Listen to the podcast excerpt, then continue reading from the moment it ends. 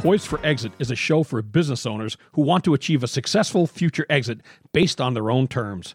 Your business exit will likely be the biggest financial transaction of your life, and for most, you'll have one shot at doing it right. The topics and guests we feature and the stories they share will provide valuable ideas and strategies to improve operations and grow enterprise value so you can achieve the best possible exit outcome. Now, here's your host, Julie Keys. Welcome, everyone, to Poised for Exit, the podcast show for business owners. In today's episode, we will be interviewing a family office and wealth management advisor on her work with family owned businesses. But first, let's hear from our show sponsor, Sunbelt Business Advisors. You wouldn't go deep sea fishing without a guide, or skydive without an instructor. So don't sell your business without a broker. Now is a great time to sell a business. Many are selling at a premium. Contact a business broker at sunbeltminnesota.com or call Sunbelt Business Advisors at 612 455 0880 and get a free confidential business valuation so you'll know what your business might be worth. Because selling your business is the biggest financial decision you may ever make. There is a record number of buyers looking for businesses right now. It is a seller's market. You could list, sell, and get more for your business now and start the next successful chapter of your life. Call 612 455 0880 today or visit sunbeltminnesota.com, Minnesota's largest seller of companies. 612 455 0880, sunbeltminnesota.com. Ladies and gentlemen, we are here today with Nike Anani, founder of African Family Firms, a consultant, and an author of a brand new book called Lifetime to Legacy. We're so excited to have her on the show. Nike, welcome to Poised for Exit. Oh, thank you so much, Julie. It's awesome to be here. Thanks for having me. Thanks for joining us. I know you're a busy gal. You've got a, a book out there now, and all kinds of people are contacting you to speak. And plus, you have all these other things that you're involved in. And so I'm excited to dive into all of that. I like to start by just asking my guests to share how you got to where you are today and what compelled you to spend time in this space. Yeah, fantastic question. Um, I say that my journey into this space was very much influenced by my personal life journey. It wasn't an opportunistic evaluation of, um, you know, there's a gap in the market to serve family businesses, but really the insider lens of the experiences I went through. So my parents started off our first business the year I was born in Nigeria. So entrepreneurship has always been in my life, my whole life. But as you can probably hear, at age nine, I myself, my mom, and my brothers, we moved to the UK. So I was in the UK for 16 years and started my career in tax planning in Deloitte. And I really loved Deloitte, the culture, my colleagues, and the learning, but I just found the work just uninspiring for me.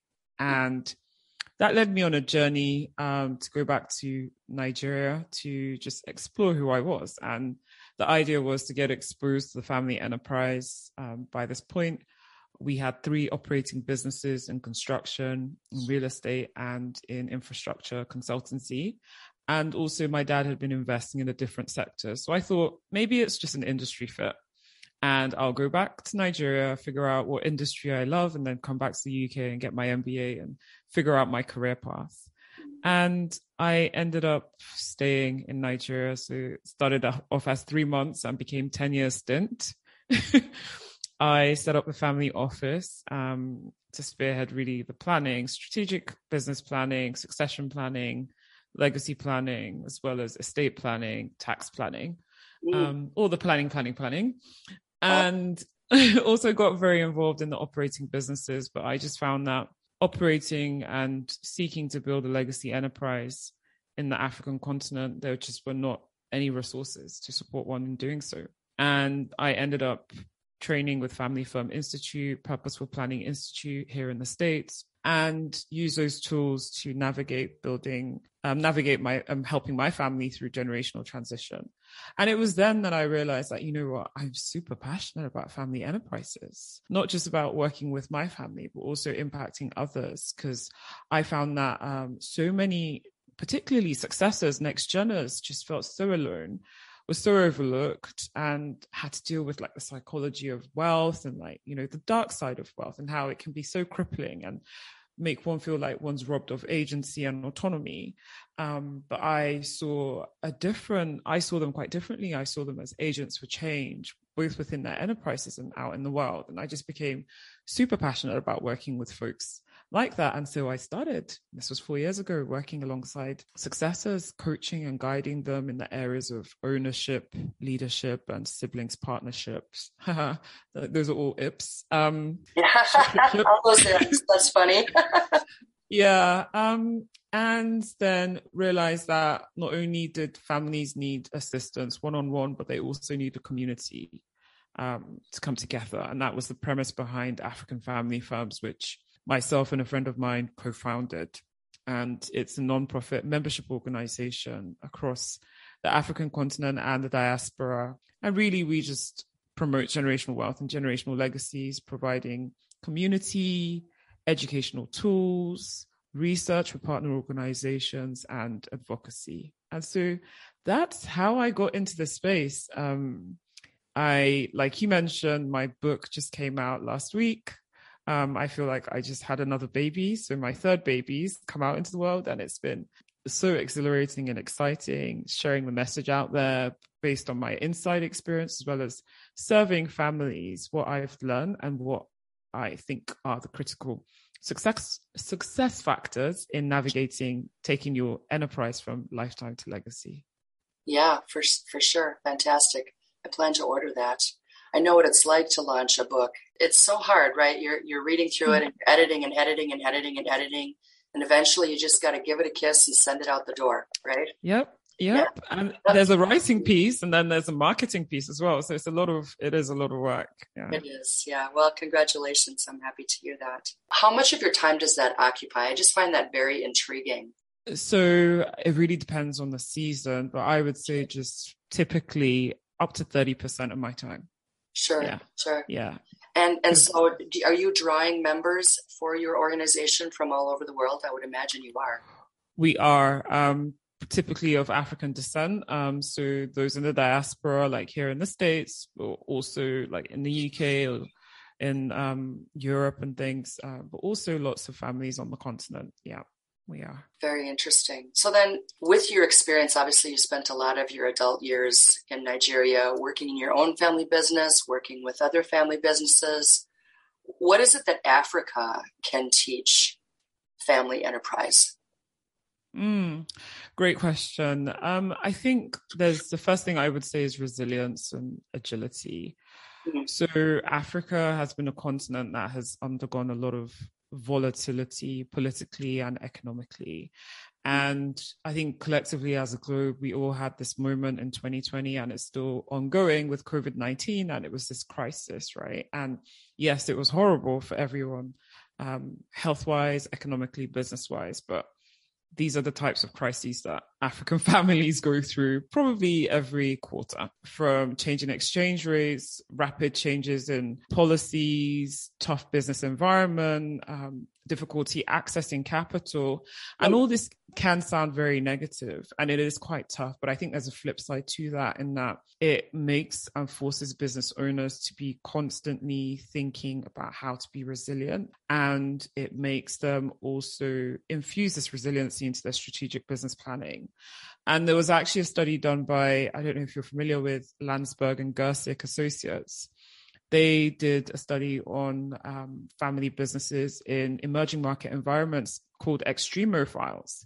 And they identified that a lot of these families infuse this resilience into their business planning and actually have an advantage over families in more kind of stable economic environments. So I think the lesson is really obviously in the West and the US, not we're not facing the same level of volatility but the lesson is how can we constantly kind of anticipate change, potential change, and be one step ahead of the game?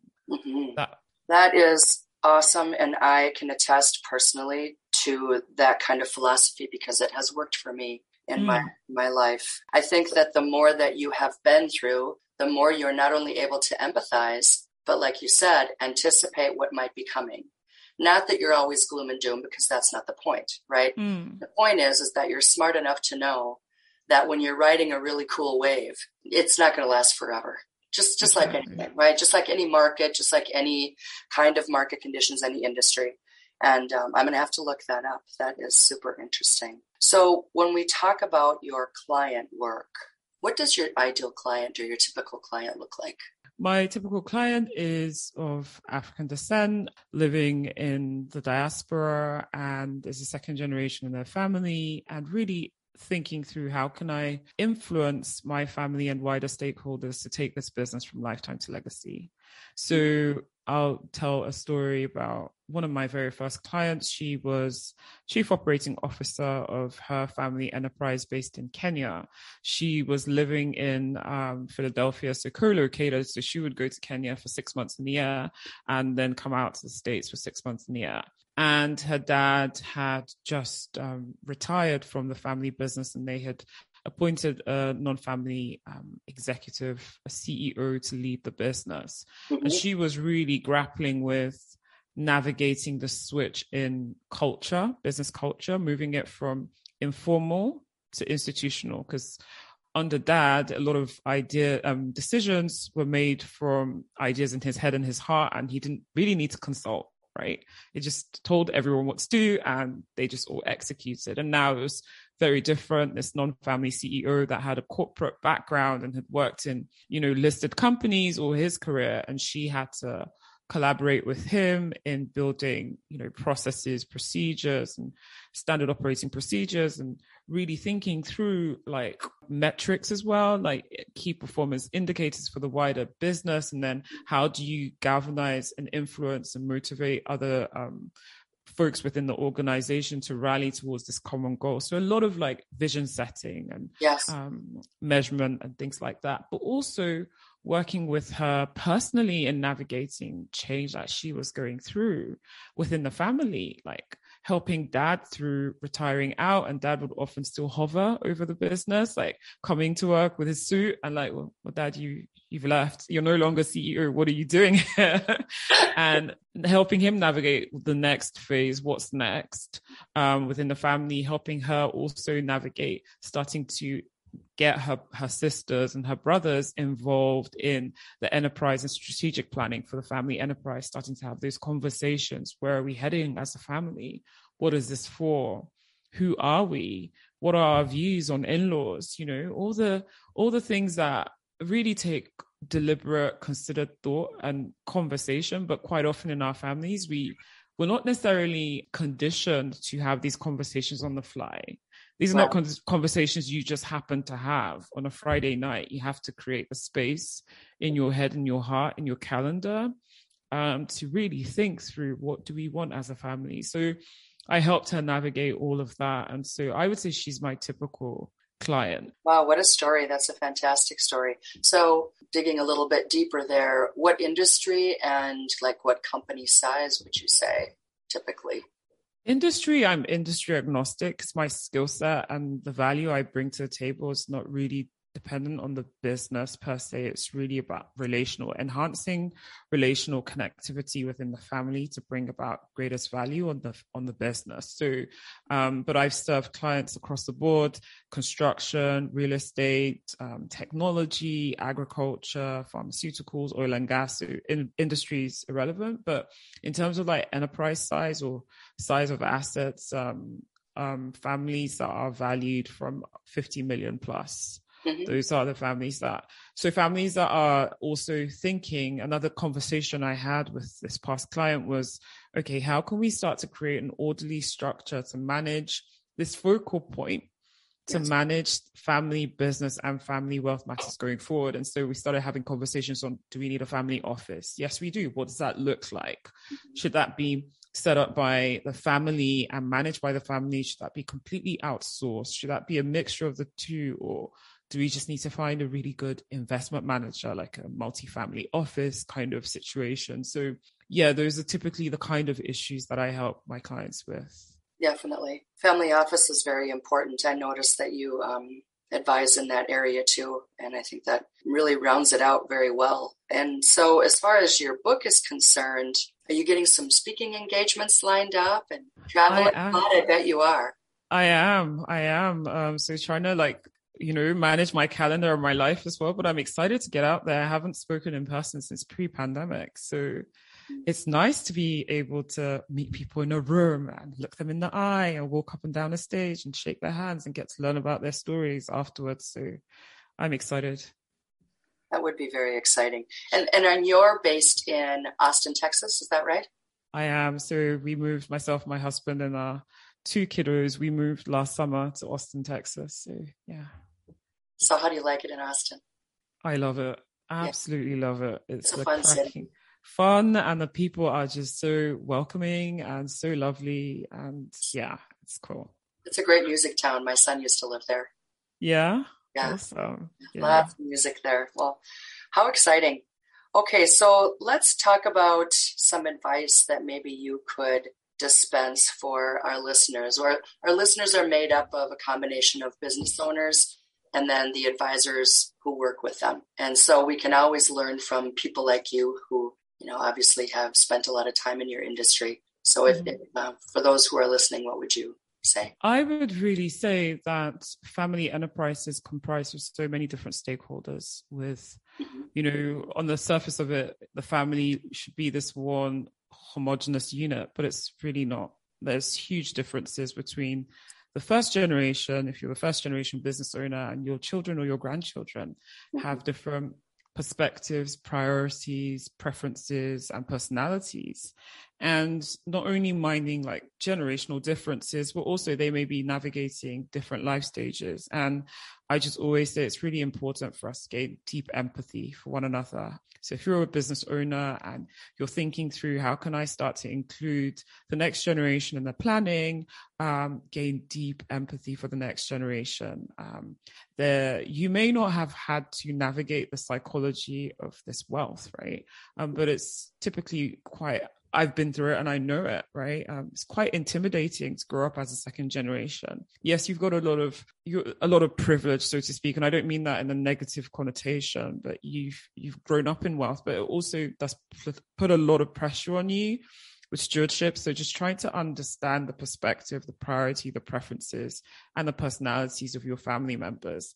And I always recommend empathy mapping. And I talk about this in the book. So try to map out and try to understand what is it that your family members or different stakeholders are seeing, thinking, feeling, hearing, trying to really dive deep into their aspirations, their visions with respect to themselves and the family enterprise, but also their fears and their worries. And so that we are kind of really understanding each other and starting to communicate with each other rather than just speaking at each other. I, I think that's really foundational. And so in the book, I, I talk a little bit about empathy mapping, how you can put an empathy map together and start to then what does that then mean for communication within the family and family enterprise planning? having that perspective on how people are feeling you know what kind of listening filters they might have why they maybe behave the way they do or make decisions the way they do or don't super important. I love that empathy mapping. That's awesome. Thank you well great so uh, we've reached the end of our show and i sure appreciate having you with us today Nike. for our listeners thanks for joining us please review and subscribe Follow us at poisedforexit.com and all the major platforms. We do appreciate your subscriptions. Join us again next time.